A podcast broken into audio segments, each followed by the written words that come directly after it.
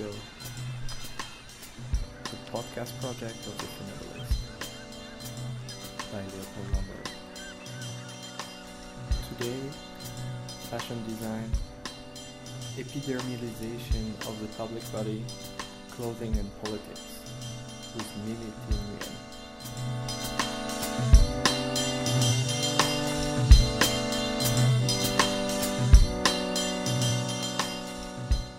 Today, my guest is Mimi Thi Nguyen.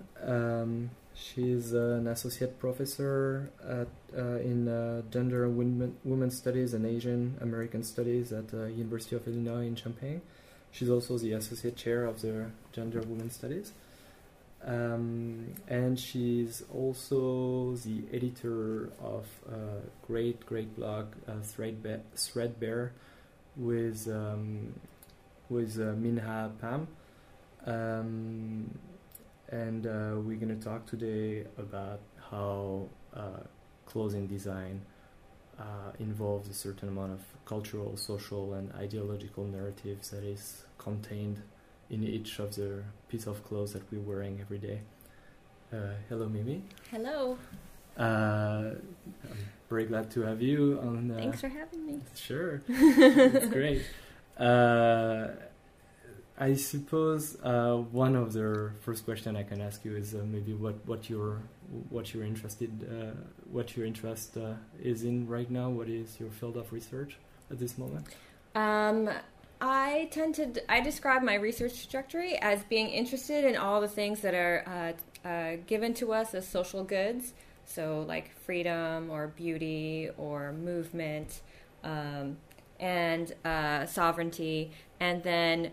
I'm interested in taking those things that are given to us as obvious, self-evident social goods, and then looking at what they do beyond what they claim to do, right? So, so that's the premise of my book, The Gift of Freedom, and this idea that freedom is supposed to be this wonderful thing that we should, if we have it, we should give it to others.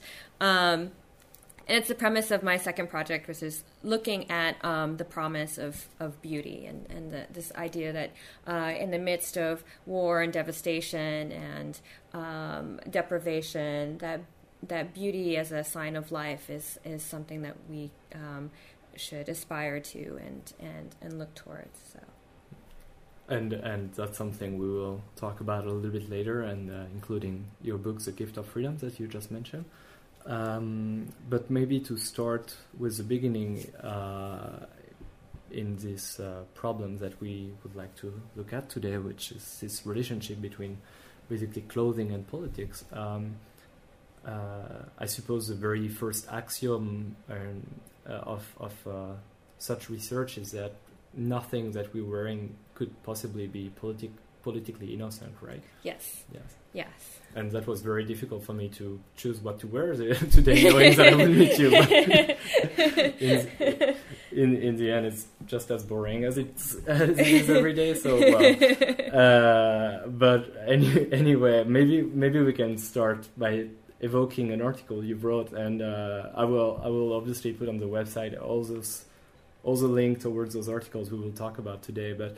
One of them is great because it's very concise, but you basically start drawing this theory of clothing and politics based on what you should be wearing when you're teaching in university. So you have this article called "Teaching Brief Notes on the Unreliable Stories Clothing Style." Sorry.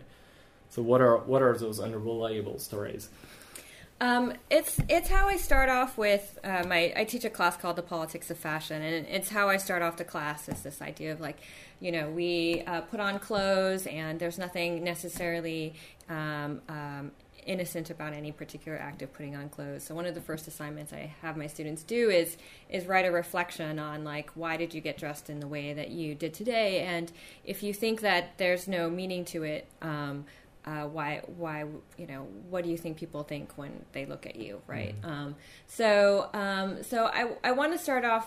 I always start off that class, and I often talk about myself and how you know, how I have to perform being a professor, and how, you know, I mean, if you're a professor, if you're starting off in graduate school and you're starting your job as a professor, there's like reams and reams of like online articles and advice columns about how to get dressed as a professor, and they're often, you know, especially gendered, right? Mm-hmm. So it's imagined to be less of a problem for male professors than for female-bodied professors, mm-hmm. to get dressed. But so there's, you know, I remember when I was starting off, like, I tell this to my students, like, there's a lot of like advice on how to look if you're young looking, or like, I'm pretty young looking.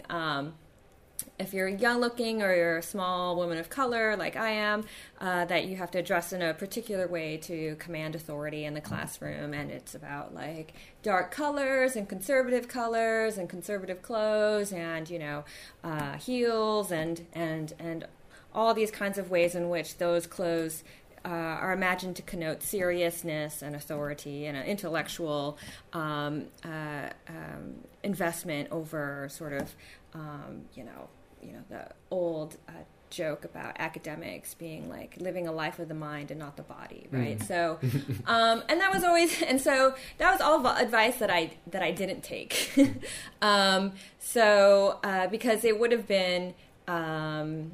You know, I think I would have looked really awkward in a dark suit, button-up shirt or pinstripe or whatever. And it would have been really obvious that I was uncomfortable in that.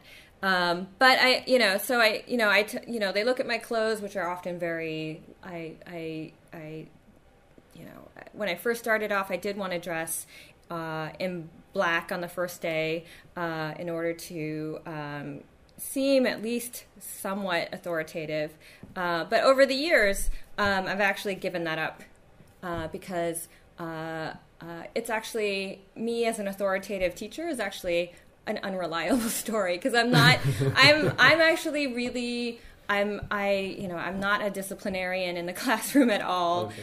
I'm very, you know, I will tell random stories about myself. I encourage my students all the time to, you know, challenge, you know, the things that are expected of them, even in the classroom, and to think about, you know, what it is that, you know, the college experience is supposed to be about. So, so I decided to give that up. But in that piece that you're referencing, I do talk about how I think my first day teaching outfit is very carefully thought out, and I think I wrote this like when I was at the beginning of the tenure track, and how I think I talk about wearing black and in order to look kind of like I'm in charge, but I've given that up since because it is an unreliable story.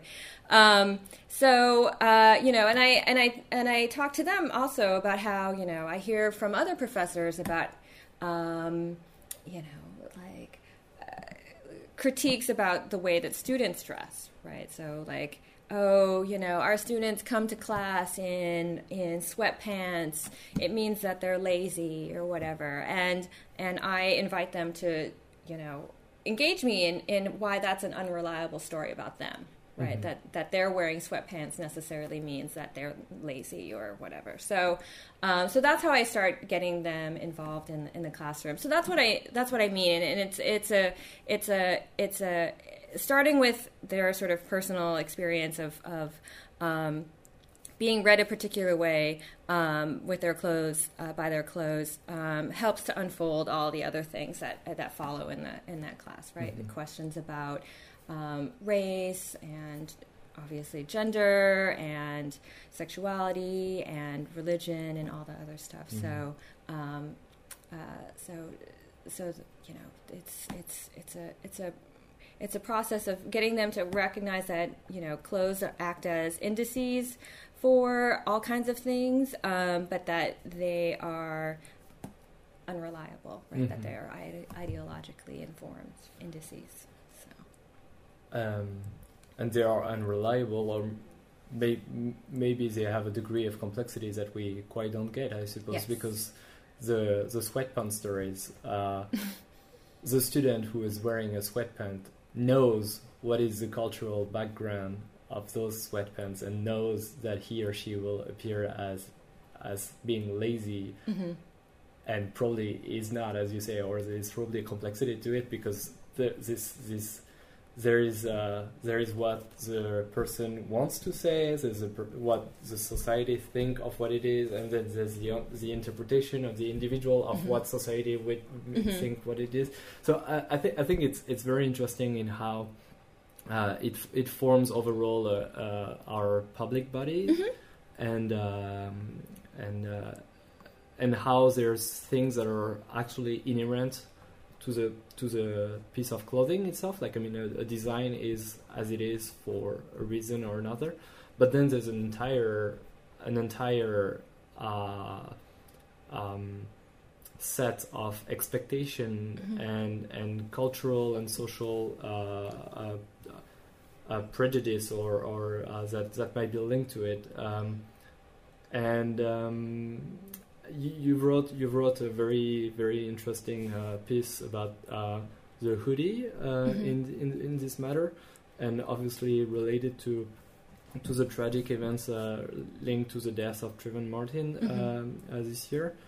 Last year, and maybe you can tell us a little bit more about that and the kind of historical, social reading of what might be the expectation linked to either racist or socially charged piece of clothing like the hoodie is. Mm-hmm. I wrote, so in the aftermath of Trayvon Martin getting shot by George Zimmerman, there were all these articles being published. The campaign to actually have Zimmerman arrested and happened because he was not arrested by the Sanford, Florida police at first. And so then Trayvon Martin, once the Trayvon Martin's murder became sort of a national or international story, and bits and pieces of the Zimmerman's statement to the police leaked out, including this statement he made about, he saw this hooded figure in his neighborhood, and he imagined that that person must be trespassing. There were all these articles about like what the hoodie and like what is the hoodie, what is its history, what is it doing, what does it mean, and so on and so forth. And then we had these national cable news host talking about what the hoodie meant, and Geraldo Rivera going on Fox News talking about how if you're that parents of brown and black youth need to tell them not to wear the hoodie because the hoodie signals to people in public that this person is dangerous, right? Mm-hmm. And that they need to be stopped. And then, of course, there were sort of counter arguments about where, in sort of solidarity with Trayvon Martin, people put their hoods up, like took photographs of themselves with the hoodie in their hoodies, with their hoodies up. Captioning these photographs that circulated all over social media, am I next? I am Trayvon Martin. Do I look suspicious? And so on and so forth. So there was this fascinating moment. And then at the same time, there were other articles that were talking about how it doesn't, like the hoodie is just a distraction from the fact of anti-black racism in the United States. So there were like there was a spectrum of articles about the hoodie as a way to talk about race, as a way to not talk about race, as a way to what is it So there's all this kind of interesting, fascinating discourse about the hoodie and its relationship to race. So I really wanted to think about what it was then the hoodie is doing in that, and mm-hmm. like why are people attached to the hoodie as an explanation for Zimmerman's murder of Martin as a sort of rational explanation, as some people imagined. You know, of course, you would imagine that somebody in a hoodie was a criminal.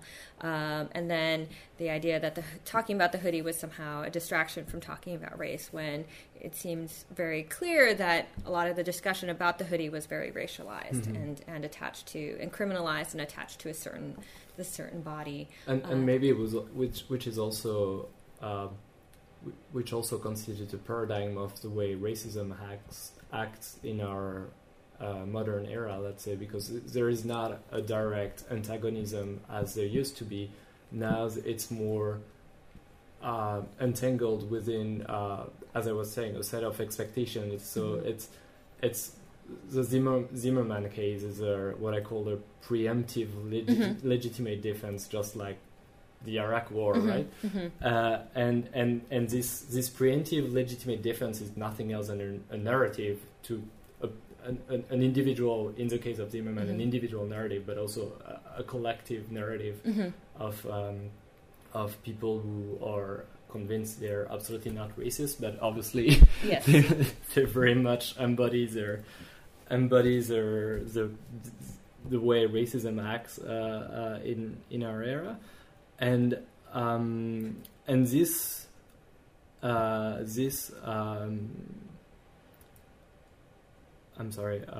preemptive legitimate defense is based very much on a set of expectation that is finding its object on obviously the color of the skin, but also the way a person behaves and the way a person is dressed. So that's where you come in. Yeah.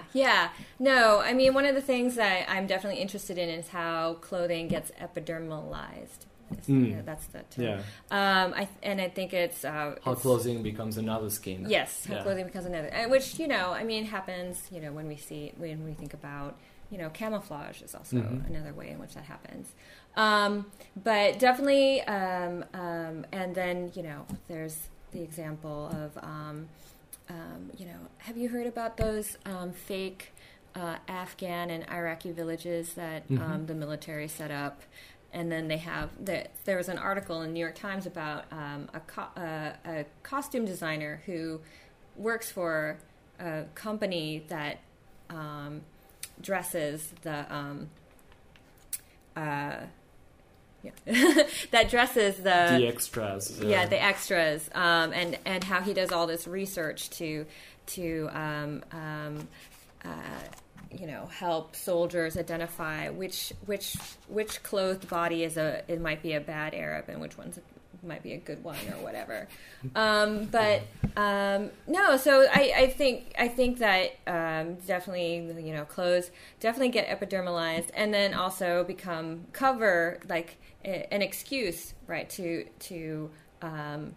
a way to get around the question of race, while also reiterating it, right? So to get around the question of racism while also reiterating it through the epidermalization of clothing. And the preemptive legitimate defense is absolutely a part of it, right? I mean, that's the premise of so much of violence against, in the United States, so much violence against black bodies, and certainly after 9/11, against many brown bodies, right? So there's like this imagination of in the aftermath of 9/11 in the United States, and people were attacking Sikhs who were wearing turbans, and because the Sikh a turban or like the hoodie on a black male body is somehow imagined to be a sign, an expectation that someone is about to violate your sovereignty, right? Right, which you're, Zimmerman imagining that, Trayvon was a stranger in his gated community, or like people imagining that the Sikh is a terrorist on our soil or whatever, which then gives cover for you call that preemptive legitimate defense. And it's interesting maybe to see how... which is also the premise of stand your ground laws. Yeah. Yeah. And also we'll talk about the Arizona law very, very, very soon, but what I wanted to say is that I forgot. I'm sorry. It's interesting to see that these bodies that gathers a certain amount of those signs of expectation, mm-hmm. In the case of those preemptive legitimate mm-hmm. defense, which obviously is an oxymoron to show the absurdity of this way of thinking. Yes. Their behavior is scrutated in such a way that literally, and that's what had happened with Trayvon Martin, mm-hmm. a gesture, the way the body moves becomes your condemnation to mm-hmm. death, which mm-hmm. or to yes. in other cases to maybe getting mm-hmm. beaten up or mm-hmm. arrested, because mm-hmm. obviously that's something that is very involved with the police as well. Yeah.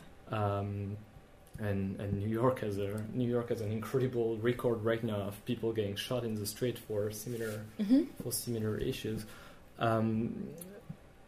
But yeah, let's move to this Arizanello and the article you wrote about it, where it's sometimes it would be funny if it was not tragic, but there's this Republican senator or congressman. I'm sorry, I'm trying to find my notes here. Chris Matthews. Chris Matthews is a journalist. Yeah, he's the journalist who's interviewing him. That's right, yeah. I'm sorry. No problem. So Chris Matthews think that it's... I'm sorry, let's recall what the Arizona immigration law that was passed 2 years ago is about. And in the United States, there's a certain amount of areas that are called sanctuary cities, where since the mid-80s, immigrants, the police is not authorized to ask for the various papers that would show the legal status of an immigrant within the country, which is very different from that from Europe, where it's a huge issue as well, and how there's even like. I mean, I'm talking about France, for example. Mm-hmm. The first thing a cop says to somebody he suspects would be like, "Your papers." Yes. And it's like, is your body legally situated in this territory? And basically, the original law is proposing something pretty similar, where the law enforcement is authorized to verify that. Indeed, anybody, and it's mostly targeted to the Latino bodies, would be in an illegal situation in the country, and therefore anybody should be continuously carrying those kind of proof with them. And to go back to your article. You quote this journalist who thinks that they would not be an ethnic aspect to this to the way the police might ask for the papers of someone, but maybe it would be linked and it'd be okay if it was linked to the way somebody dressed. Mm-hmm. Can you maybe tell us a little bit more about this whole story? Well, you know, one of the things that they're trying to do when they pass these laws is argue that it's not racially based, which mm-hmm. of course it very much is, right? I mean, there's like all this hysteria about like Mexican migrant workers, migrants coming to the United States without documentation. And Arizona is a border state, so there's like a lot of anxiety there, and it's a very right-wing state as well, where there's been a lot of vigilante violence against Mexican migrants, mm-hmm. but that has a quasi that is technically unlawful, but is nonetheless understood to be quasi-law abiding, mm-hmm. right? So there's this imagination that they're like, obeying, greater federal laws or whatever. And we should recall that, if I remember correctly, maybe we should check those figures, but as of 2011, since the wall was set up between Mexico and the United States, I think something like 3,500 people got shot by law enforcement or complete civilians while trying to access the country. Yeah. I mean, I grew up in California and San Diego, so I remember a lot of the there was a lot of vigilante violence, right? That imagines that. Like the imagined black criminal, like the imagined terrorist, the imagined undocumented person they're all imagined to be traversing space in a way that they're not allowed to. So the United States, there's this kind of, technically it's against the law to racially discriminate based on skin color or whatever, or race. But there's all the, clothing becomes a very sophisticated way, or not. It's a way of getting around that, right? And it's actually, not a new phenomenon in like the history of thinking about like race as a an invention of colonialism and imperialism. Like clothing has always played a very large part in ordering humans according to a hierarchy, right? I mean, we can go to Kant and how he talks about the different ways in which, when he talks about the beautiful and the sublime and the different and the national order of things, he talks a lot about clothing practices, and of course that informs a lot of like colonial ventures as well, right? So. That's off topic, but in Arizona, so they're trying to avoid the specter of racial profiling, even as they're creating a racial profile, right? But they're doing it through the epidermalization of clothing. So there's this, I think this Republican senator or House representative says something about like you can tell by their shoes or the quality of their clothes or whatever. But which of course and this is something I talk about in terms of in the piece on hoodies and also in this piece is very much a part of. The rise in social sciences and biological sciences that sought to order bodies in particular ways, and the creation of the idea of a criminal profile in the 19th century, and Foucault's argument that in these fields of social sciences and criminal psychiatry, which also grows up around this time, it's about imagining people who resemble the crimes they haven't yet committed. I think is how he put it, which is how then And then the criminal profile is about codifying a body of knowledge that teaches us how to recognize and to see what criminality looks like on a body, thus making it possible then to act against it before it acts against us. Right. And there's a word we did not pronounce yet, but we are, because it's so obvious, we're completely in it. It's a word of norm, right? And I suppose evoking Foucault here could be useful as well in how this is really truly how the immanent relationship of powers are being established within a given society. It's how those processes of norm are being done, and obviously the way somebody dresses is completely part of this this machine.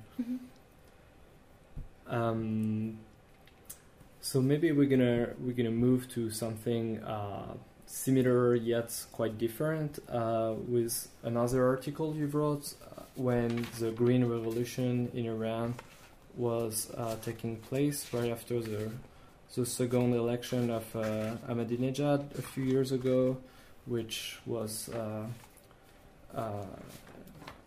based on the fact that everybody knew that the election had been falsified, mm-hmm.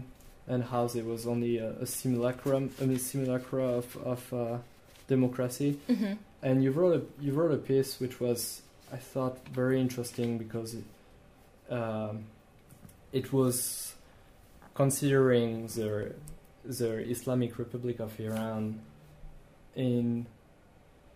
at the same level than the pre-79 situation during the regime of the Shah, and how there was a symmetry that always takes for subject the female body, and you're talking about the veil, the hijab that was during the Shah forcefully unveiled, and during the Islamic Republic forcefully veiled. So mm-hmm. I think it's very important to recall that the veil itself does not carry anything so special about it. It's really the enforcement of either it's the fact that it's forbidden or the fact that it's forcibly imposed mm-hmm. on women. And maybe I'm gonna quote you here because I think you managed to put in one sentence everything that needs to be said here. So here I quote. Further, it's important to situate this moment in which we must recognize how both forced veiling and forced unveiling operated as disciplinary state edicts, often enacted violently on female bodies by male soldiers or police, at discrete political time to instrumentally shape a feminine civic body. Do you want to elaborate maybe?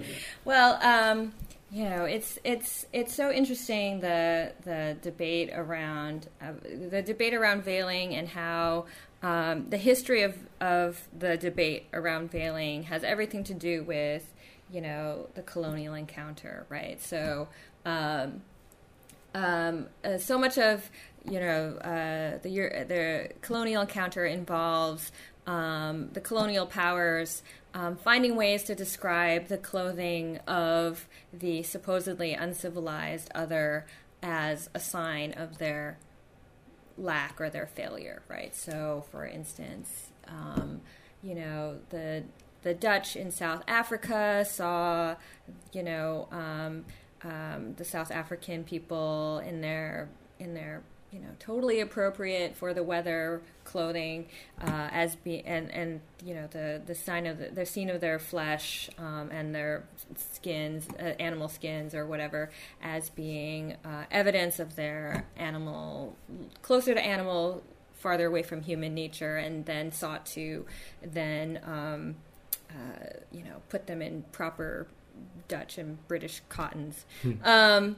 Tells that to the Upper East Side people wearing all those animals on them. Huh? Yes, or you know, in India during the British Empire, right? The ways in which men's the dhoti was, which is a sort of loose sarong type clothing item, was read as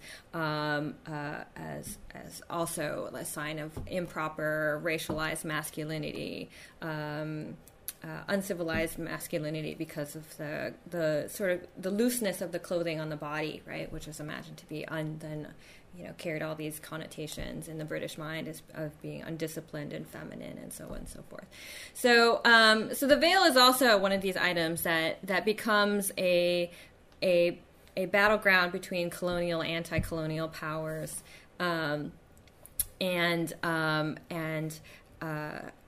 you know, Leila Ahmed writes about it in Egypt, and a lot of people talk about it in Iran, including Minoo Moallem.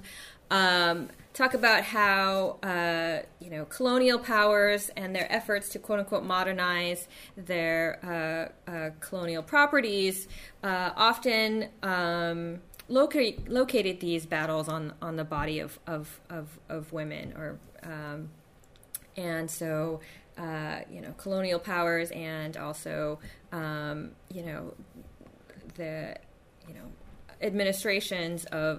colonial administrations and also the quote-unquote native government officials that were participating in this project would agree that modernization involved forcibly unveiling women in Egypt and Iran, for instance.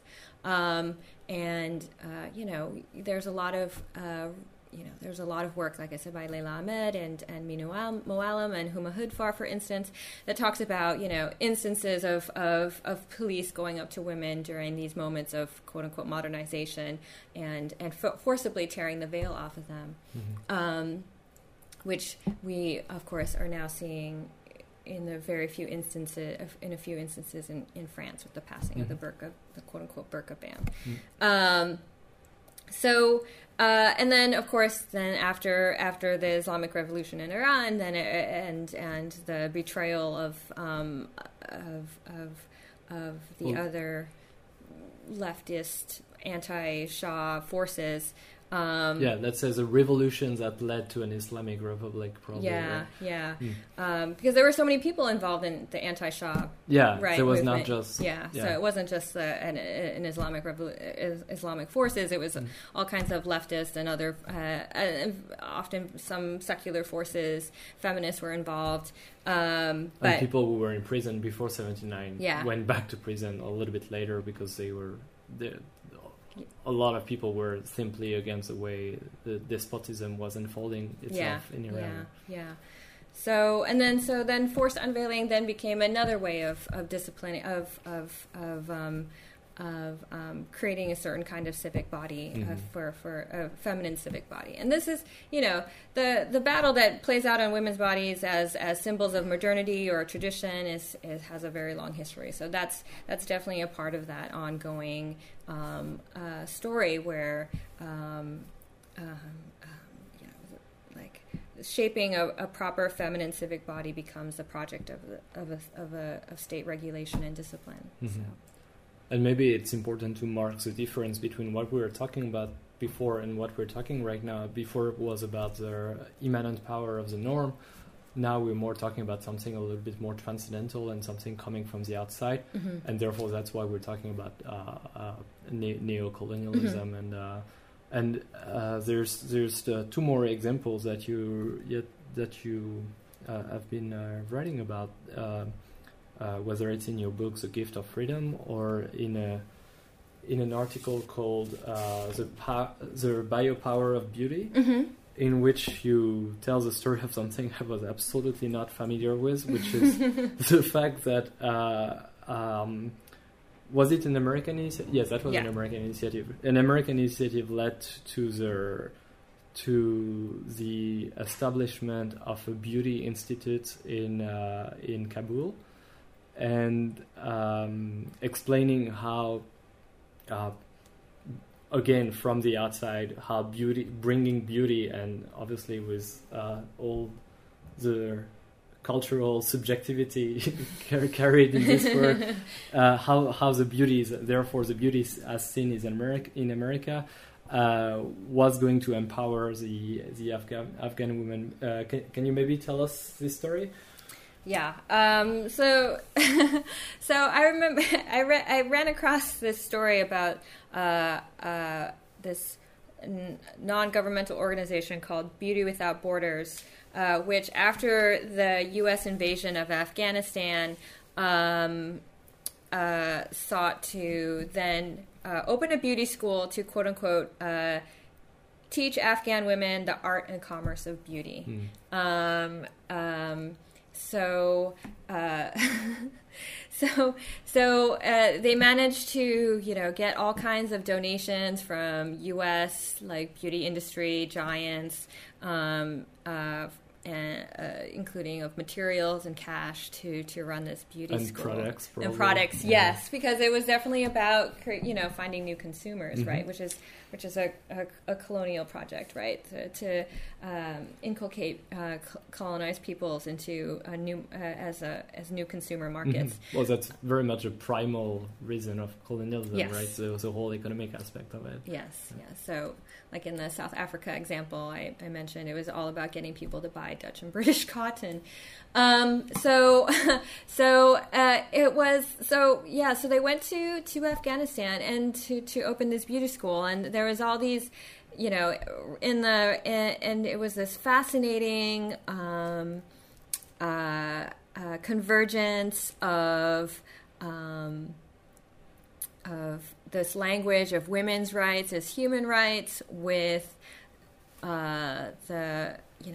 with the United States as an imperial, as a liberal imperial power, granting to these women not only the gift of freedom, but that, the gift of freedom also carried with it a particular kind of promise of beauty, right? So there was all these stories circulating about how like these women really wanted beauty, and they had beauty salons that they ran in secret during the Taliban years, and they just were, so the desire for beauty was always there, signaling their like love of humanity and life and all the other stuff, but they were doing it wrong, right? They weren't, they didn't have the right products, they didn't have the right style, and they were not like modern enough, under the Taliban. So then this NGO came in, Beauty Without Borders, to then teach them how to be modern and beautiful at the same time. And I was actually very interested in how you question the very name of the NGO, like mm-hmm. Beauty Without Borders, which mm-hmm. is based on the French NGO Médecins Sans Frontières, Doctors Without Borders. And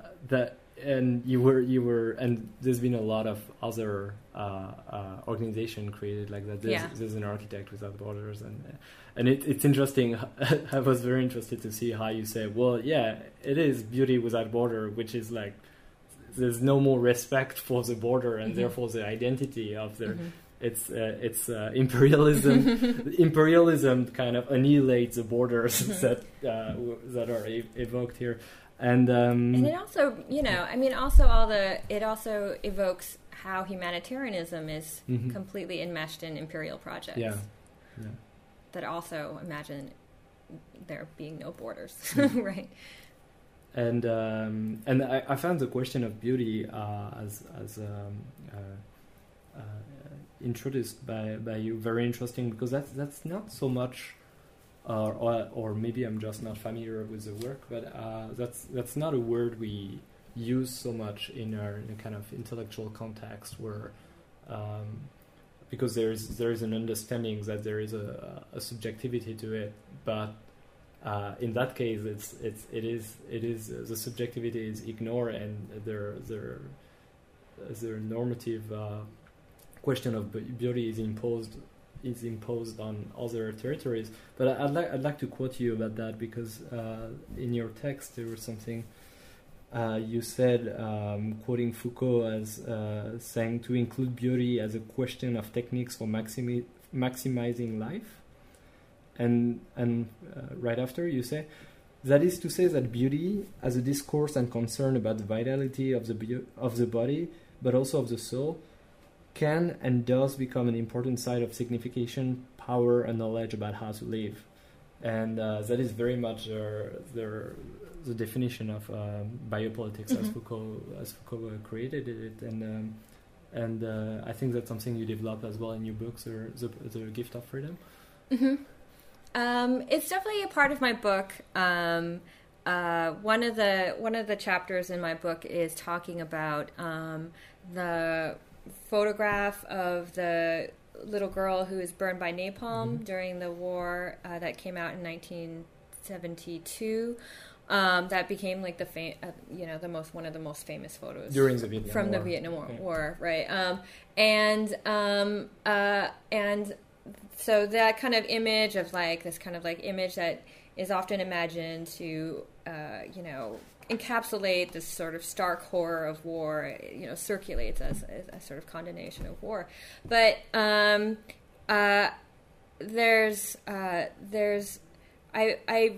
a few of these biographical works about her that then sort of that, you know, in this effort to kind of restore subjectivity and personhood to the little girl in the photograph, tell a story about her desire for beauty, and how that is what redeems her, right? So she has a desire for beauty and love that gets that becomes a part of the story of her redemption, and then her eventual and her desire for the United States, and she ends up managing to ask for and receive asylum in Canada when she's escaping on her honeymoon, where she was supposed to go to honeymoon in Moscow, but she ends up in Canada on a stopover and asks for and receive asylum. So.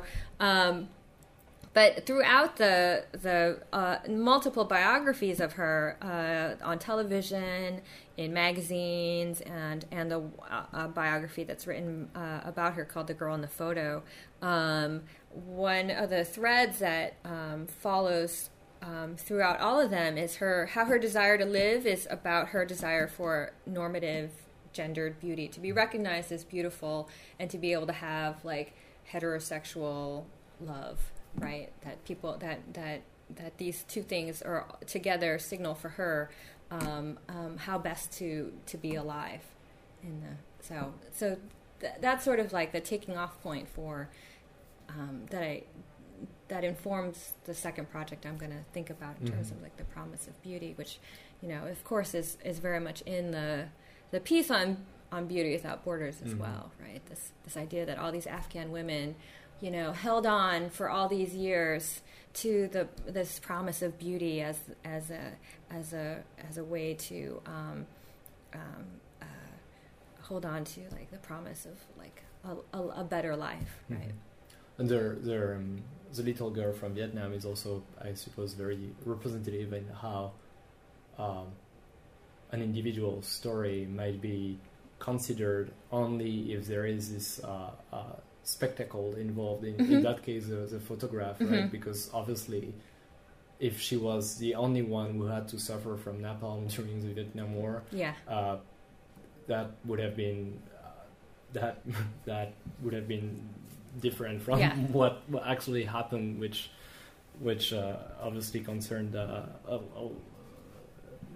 was thousands of individuals with similar tragedies that were not considered by the empire because there was not a regime of visibility that were showing them.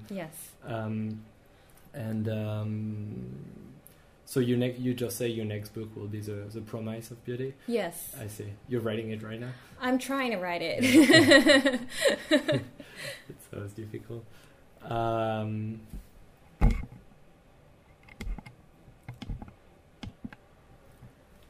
So we still have a little bit of time, and there won't be much transition here, but maybe I would like to talk about some things that I'm particularly interested in, which is the potential similarities between clothing and the other object of design, whether it's industrial design or architecture or.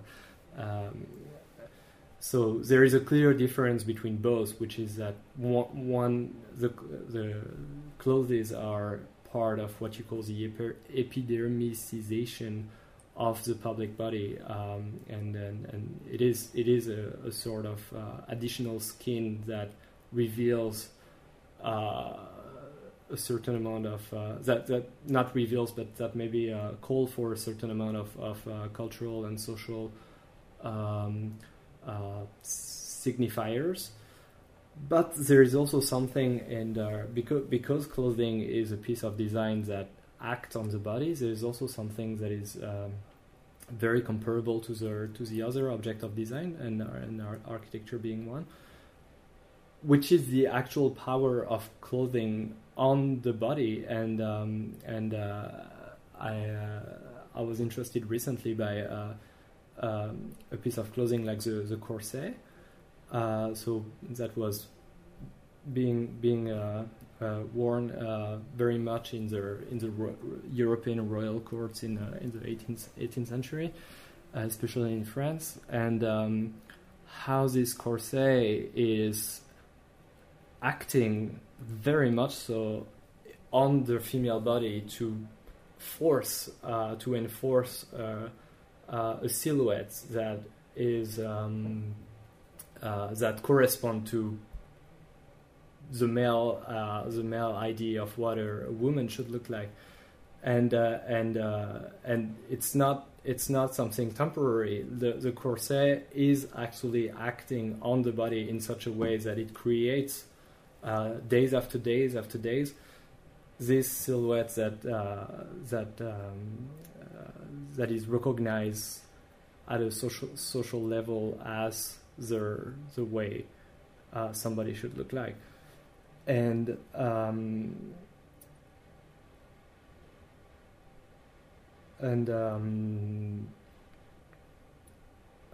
lost my train of thought again. But I don't know. Maybe you want to react to that and to this particular piece of clothing. But that's there's some others as well that it carries a certain operativity on the body that is very far from natural. Yeah, well, you know, one of the things I deal with when I talk about clothing practices is the, you know, people always bring up, especially in sort of like feminist theories, feminist histories of clothing practices and fashion, people bring up the corset, people bring up like high heels, right, as another instance of a piece of clothing or whatever that actually reshapes the body. Mm-hmm. And so, you know, while I don't believe in a natural body, I don't necessarily have anything against modifying the body. So I'm not, you know, necessarily imagining that there's a natural body that mm-hmm. is the best body. But I am interested in which kinds of bodies get disciplined and regulated, whether through discourse, but also in actual practice through design elements such as the corset or the high heel, and why and when, right? So, one of the things I was thinking about when you were talking about the corset was thinking about, the one of the debates that comes up all the time in my fashion, my politics of fashion classes, that mm-hmm. people want to talk about foot binding, Chinese foot binding. They want to talk about that as like an example of a barbaric practice. But then, and I find analogies oftentimes to be very faulty, but I use them sometimes just as a shorthand in my class. But I talk about, what about high heels, which also force your foot into a particular kind of shape that transform how you carry your alignment of your spine mm-hmm. with your hips and the kinds of all kinds of physical problems that come from wearing heels, right? Mm-hmm. Why do we not talk about that as a kind of disciplinary practice that is actively reshaping our bodies in sometimes unhealthy ways, right? Mm-hmm. So, yeah, and I'm very glad you just say the word unhealthy, because mm-hmm. I think that we can totally agree on the fact that there is no natural body mm-hmm. and therefore any form of modification mm-hmm. would be necessarily bad or counter-moral or mm-hmm. anything we want. But there is indeed, if we look at the vitality of mm-hmm. the body, there is pretty much everything we do is either having something in favor of this vitality or something against this mm-hmm. vitality, which I usually think of Xavier Bichat's 1800 definition of life as the set of functions that resist to death. So mm-hmm. it's no longer, life is no longer the process. It's death that is the process. It's mm-hmm. like death is not an event. Death is at work always, mm-hmm. and therefore there are practices and that either accelerate the death process or slow it. And mm-hmm. clearly something like the corset in the mm-hmm. way it modifies the body for and the internal organs mm-hmm. and everything is accelerating the death process mm-hmm. And it's interesting to see how clothing is very much involved within this acceleration or deceleration. Mm-hmm. Do I get to conclude? All right. Well, Mimi, thank you so much for talking with me today. As I said, all the links that we've been talking about will be available near the little podcast on the website. Thank you so much. Thank you for having me. It was fun.